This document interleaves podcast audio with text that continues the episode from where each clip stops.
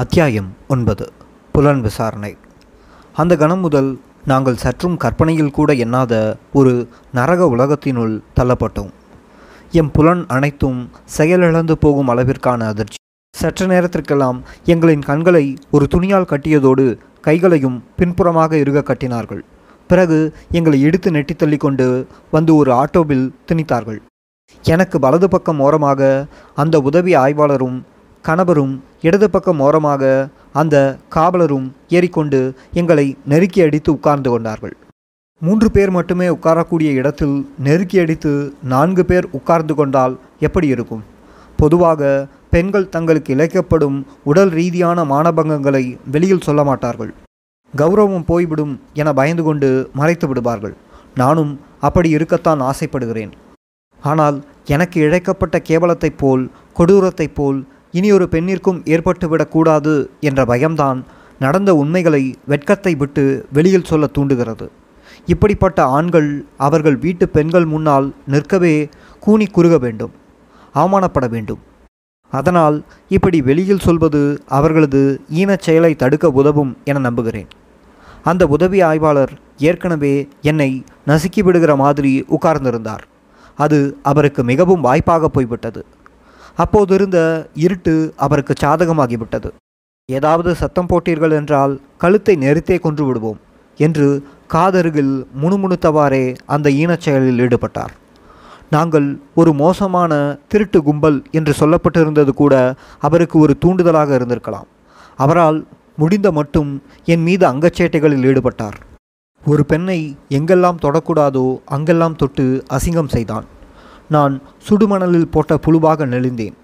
துடித்தேன். என்னால் மூச்சு விடக்கூட முடியவில்லை. ஏற்கனவே மன அசதி. அதனை விட இவன் செய்யும் பாலியல் சீண்டல் வேறு. அந்த நொடியே உயிர் போயிருந்தால் கூட நிம்மதியாக இருந்திருக்கும். அப்படி துடித்தேன் நான்.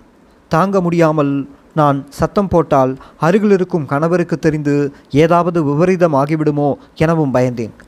உணர்ச்சி வசப்பட்டு ஏதேனும் எதிர்த்து கேட்டால் திருட்டு குற்றவாளிகள் தானே என்று இவர்கள் அவரை அடித்தே கொன்று விடுவார்கள் என்று பயந்தேன். ஒரு இருபது நிமிடம் தொடர்ந்து அவன் செய்த அசிங்கத்தை பற்களை இறுக கடித்துக்கொண்டு நரக வேதனையாக சகித்தேன். இருபது நிமிட பயணத்திற்கு பிறகு ஒரு இடத்தில் நிறுத்தினார்கள். தடதடவென்று பூட்ஸ் கால்கள் சத்தமும் பலரின் பேசும் குரலும் கேட்டது. கண்கள் கட்டப்பட்ட நிலையிலேயே எங்களை ஆட்டோவிலிருந்து இழுத்து ஒரு அம்பாசிடரில் ஏற்றினார்கள். முன்னால் இரண்டு அதிகாரிகள் ஏறிக்கொண்டார்கள். எனக்கு அப்போது மற்ற எல்லா பாதிப்புகளும் பிரச்சனைகளும் மறந்து போய்விட்டது. அந்த கொடிய அங்கச்சேட்டை சித்திரவதையிலிருந்து தப்பினால் போதும் என்று மட்டுமே நினைக்கத் தோன்றியது. எந்த ஒரு பெண்ணுக்கும் அப்படித்தானே தோன்றும். நான் துடியாய் துடித்தபடியே இருந்தேன். ஆனால் காரில் ஏறிய பிறகும் அந்த உதவி ஆய்வாளரின் குரூர சீண்டல்கள் தொடர்ந்தது. பிறகு இன்னொரு முப்பது நிமிட பயணம். உண்மையாய் சொல்ல வேண்டுமென்றால் நான் இறந்துவிட்ட நடைப்பிணமாகத்தான் இருந்தேன். அது எனக்கு பேரதிர்ச்சியாக இருந்தது. வேதனையும் வலியும் வெளிப்பட முடியாமல் அப்படியே உள்ளுக்குள்ளாக சென்று மறந்துப்போன ஜென்மமாக கிடந்தேன். இதற்கு மேலும் வாழ்ந்தால் என்ன செத்தால் என்ன என்ற விரத்தியின் உச்சத்தில் வீழ்ந்துவிட்டேன் ஒரு பெண்ணின் கணவன் அருகில் இருக்கும்போதே இப்படியான ஒரு பாலியல் சீண்டல்களை சந்திக்கும்போது அதைவிட அவமானம் வேறு என்ன இருக்க முடியும்? அரசு அதிகாரம் என்ற திமிரால் ஏற்படக்கூடிய இந்தவித பாலியல் சீண்டல்களை எல்லாம் யாரால் தடுத்து நிறுத்த முடியும்? என்னை போன்ற அப்பாவி பெண்களுக்கு இது காலம் காலமாக நடந்து கொண்டிருப்பது தானே அந்த அதிர்ச்சியும் அவமானங்களும் மனதில் ஏற்பட்ட காயங்களும் மறக்கக்கூடியதா? அப்போது நான் மூன்று மாத கர்ப்பிணி. செய்யாத குற்றத்திற்காக ஓடிக்கொண்டிருந்தது ஓர் அதிர்ச்சி. பிடிப்பட்டது ஓர் அதிர்ச்சி. அதைத் தொடர்ந்து அந்த அதிகாரியின் பாலியல் அங்கச்சேட்டைகள் ஓர் அதிர்ச்சி. அடுத்து என்ன என்று என்னை சிந்திக்காவா விட்டுவிடும்? ஒவ்வொன்றாக எனது மனதில் தோன்றிக்கொண்டே இருந்தது. நடந்து கொண்டிருந்த அந்த பேரதிர்ச்சி எனக்கு இனி அடுத்தடுத்து வரப்போகும் கொடூரங்களுக்கு ஒரு முன்னறிவிப்பாக இருந்தது. ஆரம்பமே எப்படி என்றால் சிபிஐயினர் என்னென்னவெல்லாம் செய்யப் போகிறார்களோ என்ற மிரட்சி எனக்கு தலை சுற்றலாய் இருந்தது. எதையும் கற்பனை செய்து கூட பார்க்க முடியவில்லை. செத்து பிழைக்கும் சித்திரவதையே வாழ்க்கை என்று நினைத்து கலங்கினேன். எப்படியோ ஒரு வழியாக எங்களை அழைத்துச் சென்ற வாகனம் சிபிஐ சிறப்பு புலனாய்வு அலுவலகமான மல்லிகை கட்டட வளாகத்தினுள் நுழைந்து நின்றது. கண்களில் கட்டப்பட்டிருந்த துணியை அவிழ்த்தார்கள்.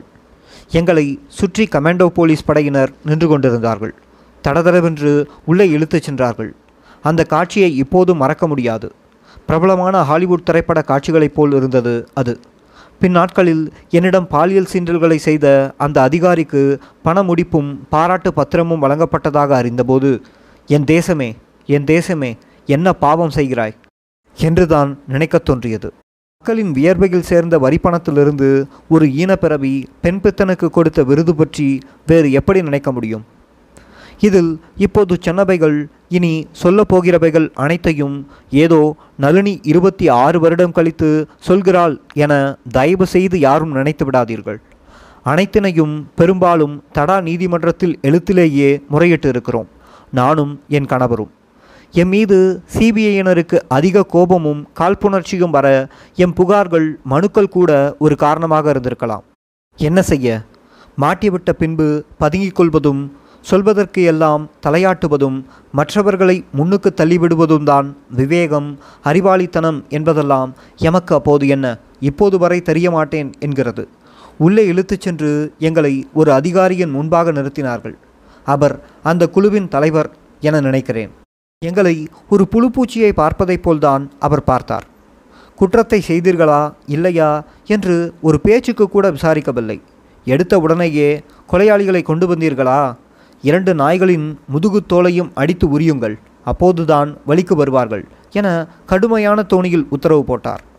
அதிகாரிகளின் விசாரணை இல்லை குற்றப்பத்திரிகை தாக்கல் இல்லை வழக்கறிஞர்களின் விசாரணை இல்லை நீதிமன்ற நடவடிக்கையோ தீர்ப்போ இல்லை உலகத்திலேயே ஒருவரை பார்த்த உடனேயே குற்றவாளியாக தீர்ப்பை வழங்கிய அதிகாரி அவராகத்தான் இருப்பார். வாய்மையே வெல்லும் என்ற புலன் விசாரணையின் தொடக்கமே இப்படித்தான் இருந்தது. அதாவது தொடக்கத்திலேயே இவர்கள்தான் குற்றவாளிகள் என்ற முடிவை செய்துவிட்டு அதற்கேற்ப விசாரணையை நடத்திய போக்கு. சிபிஐயின் விசாரணையில் நாம் எழுப்பும் நூற்றுக்கணக்கான கேள்விகளுக்கும் ஓட்டைகளுக்கும் இன்று வரை யாரும் பதிலளிக்க முன்வரவில்லை. பாதி உண்மை பொய்யினை விட ஆபத்தானது. ஒரு வார்த்தை ஒரு நிகழ்வின் பொருளையே தலைகீழாக மாற்றிவிடும். ஆரம்பத்திலிருந்து இதுவரை இந்த வழக்கின் விசாரணை முடிவுகள் இப்படித்தான் போயின. அப்படியான சிறப்புமிக்க அந்த அதிகாரிதான் சிபிஐயின் சிறப்பு புலனாய்வு குழுவின் தலைவர் கார்த்திகேயன் என்று பின்னாளில் தெரிந்து கொண்டோம். அடுத்த சில நிமிடங்களில் நடந்ததெல்லாம் கற்பனைக்கு கூட எட்டாத அக்கிரம அதிரடி காட்சிகளாக இருந்தன. எங்கள் இருவரையும் தனித்தனி அறைக்குள்ளே இழுத்துச் சென்றார்கள். என்னை மிக மிக மோசமாக தரம் கெட்ட வார்த்தைகளால் திட்டியபடியே எட்டி உதைத்து உள்ளே தள்ளினார்கள். சற்று நேரம் கடந்திருக்கும். பேரமைதியை கிழித்துக்கொண்டு அந்த பகுதியையே மிரளும்படியான ஒரு கத்தல் சத்தம் பக்கத்து அறையிலிருந்து தான் கேட்டது. காதுகளை கொடுத்து கவனித்து கேட்கிறேன். அது என் கணவரின் குரலேதான். அவரேதான். என் நாடி நரம்புகள் எல்லாம் அற்று போட்டபடி துடிதுடித்து நடுங்கினேன். அந்த அளவிற்கு அவரின் கதறல் என்னை சில்லிட வைத்து விட்டிருந்தது. ஐயோ ஐயோ என்று நானும் கதறினேன். இருபத்தைந்து ஆண்டுகள் கடந்து போய்விட்டது. கால் நூற்றாண்டு காலம். ஆனாலும் அந்த கதறல் குரலை என்னால் மறந்து போக முடியவில்லை. அந்த பெருங்குரல் அலறல் சத்தம் என் நினைவடுக்களில் அழியா பதிவுகளாக நடுங்க வைத்து கொண்டிருக்கிறது. பல இரவுகள் அந்த பதிவுகள் சதிராட்டம் ஆடி என் உறக்கத்தை விரட்டியிருக்கின்றன. ஏன்? உறக்கத்திலிருந்து மிரண்டு எழுந்து வீரிட்டு கதறியும் இருக்கிறேன். ஆனால் என் கனவின் கோரமுகம் தெரியாத சிறைக்காவலர்கள் நான் தூக்கு தண்டனைக்கு பயந்துதான் அப்படி கத்துவதாக பேசிக்கொண்டார்கள் ஏன்? கூட இருந்தவர்கள் கூட அப்படித்தான் பேசிக்கொண்டார்கள்.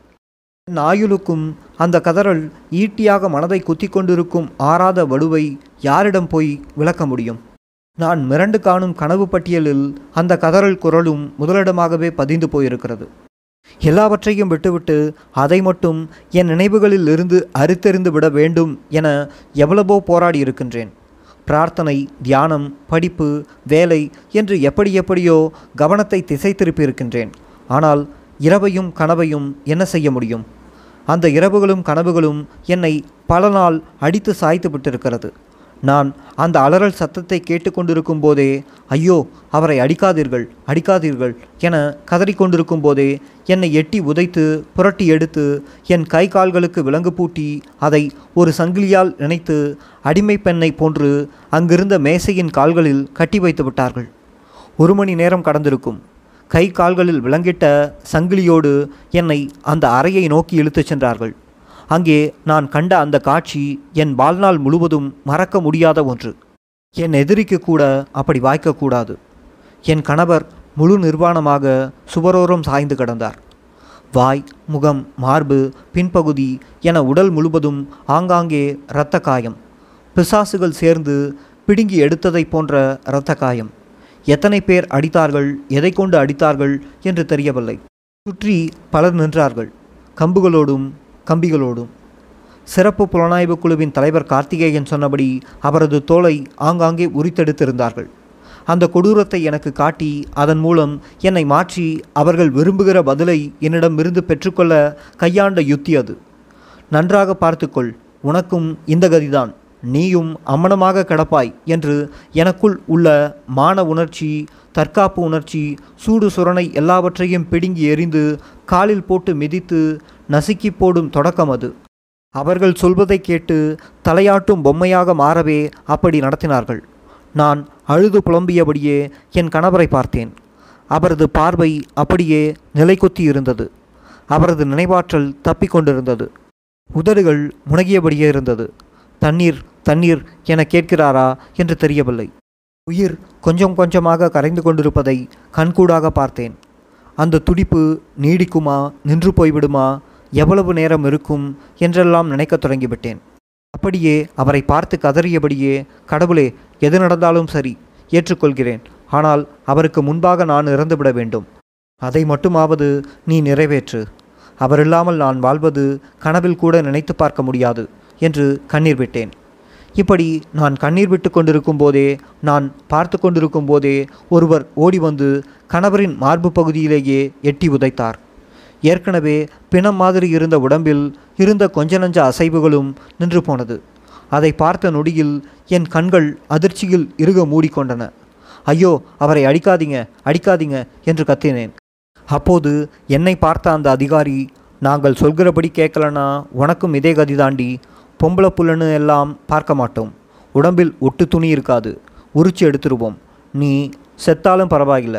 ஒரு பயலும் கேட்க முடியாது என்று மிரட்ட எனக்கு கிர்ரென்று தலை சுற்றியது. கண்கள் இருட்டி கொண்டு வந்தது. வாய் பேச வரவில்லை. அப்படியே என்னை இழுத்து கொண்டு போய் பழையபடியே அதே இடத்தில் கட்டி போட்டார்கள். நான் சுருண்டு கிடந்தேன். நான் என் கணவரின் நிர்வாணத்தையும் மோசமான சித்திரவதையையும் பார்க்க வேண்டும். அதில் பயந்து அவர்கள் சொல்கிறபடியெல்லாம் கேட்க வேண்டும். இல்லையென்றால் எனக்கும் அதே மாதிரியான தோல் உரிக்கும் படலம் ஏற்படும் என்று மனதளவில் ஓர் அச்சுறுத்தலை உளவியல் தாக்கத்தை பதிய வைக்கவே அப்படி இழுத்துச் சென்று காட்டினார்கள் என இப்போது நினைத்து பார்க்கிறேன். என்ன கொடுமை அது? அன்று இரவு முழுவதும் என்னை தூங்கவே விடவில்லை. ஏற்கனவே பல நாள் பயணக்கலைப்பு சரியான சாப்பாடு இல்லை உறக்கமில்லை வாந்தி அயர்ச்சி என்றிருந்த உடம்பு அசதியில் அப்படியே கண்ணயரும். அந்த சூழ்நிலையில் தூக்கம் வரவும் வாய்ப்பில்லைத்தான். ஆனால் என்னையும் அறியாமல் அசதி கண்ணை கட்டியது. அந்த நேரம் பார்த்துதான் அடியே என்று தொடங்கி அசிங்கம் அசிங்கமான வார்த்தைகளில் திட்டுவார்கள். போகிற போக்கில் ஒரு எத்து எத்தி விட்டு போவார்கள். அவர்களின் குணாதிசயமே அப்படித்தானா என தெரியாது. என்னை ஆபாசமாக திட்டுவதிலேயே அவர்களின் வக்ர புத்தியை நிறைவேற்றி கொண்டார்கள். அப்படி கூறுவதே சரியாக இருக்கும். எந்த நிலையிலும் நான் தூங்கக்கூடாது. அடுத்து மன உளைச்சலை ஏற்படுத்த வேண்டும். அந்த மன உளைச்சலை ஏற்படுத்தத்தான் ஆபாச வார்த்தைகள். சிபிஐ சிறப்பு புலனாய்வு குழுவில் அதற்கென்று தனி வகுப்பே நடத்துவார்கள் போல் அவ்வளவு அசிங்கத்தையும் என் மீது கொட்டி தீர்த்து கொண்டிருந்தார்கள். பிடிபட்ட நாள் மதியம் முதலே சாப்பாடு எதுவும் தரவில்லை. பட்டினியாகவே இருந்தோம்.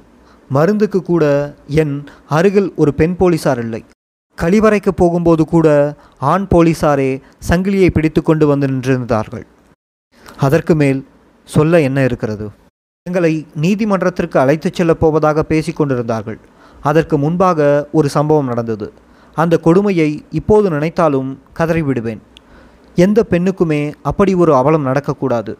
ஒவ்வொரு மனிதனுக்குள்ளும் ஒரு மிருகம் இருக்கும். அதுவும் உச்சக்கட்ட அதிகாரம் கையில் கிடைக்கும்போது அந்த மனித மிருகங்களிடம் வக்கிரமான கோணல் புத்தியும் இருக்குமாயின் சிக்கியவள் கதை சைக்கோ பூனையிடம் மாட்டிய எலியின் நிலைமையை விட மோசமாக இருக்கும். அவர்களது அனைத்து கொடூர வக்கர வடிகால்களுக்கும் நாங்கள் பலியானோம் என்றுதான் சொல்ல வேண்டும். ராஜீவை கொல்ல எமக்கு என்ன தேவை உள்ளது என்று சற்று யோசித்திருந்தால் என்னை ஒரு அடி கூட அடித்திருக்க மாட்டார்கள். அவர்கள்தான் யோசிக்க விரும்பவில்லையே. இந்த வழக்கில் முக்கிய புலனாய்வு விசாரணை அதிகாரி ஒருவர் என்னிடம் வந்தார். என் கழுத்தில் இருந்த தாலியை பிடித்து இழுத்து இது எதுக்கடி? என்று வெடுக்கென அறுத்தெடுத்தார். நான் ஓவென்று அலற அலற என் கைகளில் இருந்த வளையல்களை எல்லாம் உடைத்து நொறுக்கினார். காலில் அணிந்திருந்த மெட்டி கொலுசை எல்லாம் பலவந்தமாகவே பிடுங்கினார். தலையில் வைத்திருந்த பழைய பூவை கூட விட்டு வைக்கவில்லை. முடியோடு பிடித்து பீத்தெறிந்தார். அவருக்கு ஏன் அப்படி ஒரு ஆவேசம்? எதற்காக அப்படி செய்தார்? அதில் என்ன அவருக்கு மகிழ்ச்சி? வேறு ஏதாவது சூழ்ச்சி இருக்கிறதா? என்று அப்போது யோசிக்க தோன்றவில்லை. ஐயோ ஐயோ என்று கதறியபடியே இருந்தேன். வேறு என்ன செய்துவிட முடியும்? என்னால். நாயைப் போல் கை கால்களிலெல்லாம் விளங்கிட்டு சங்கிலியால் கட்டி வைத்துக்கொண்டு இம்சிக்கும் போது கைகளால் தடுக்கக்கூட முடியாதே. காலம் கால் நூற்றாண்டு காலத்தை தாண்டி வந்து நிற்கிறது.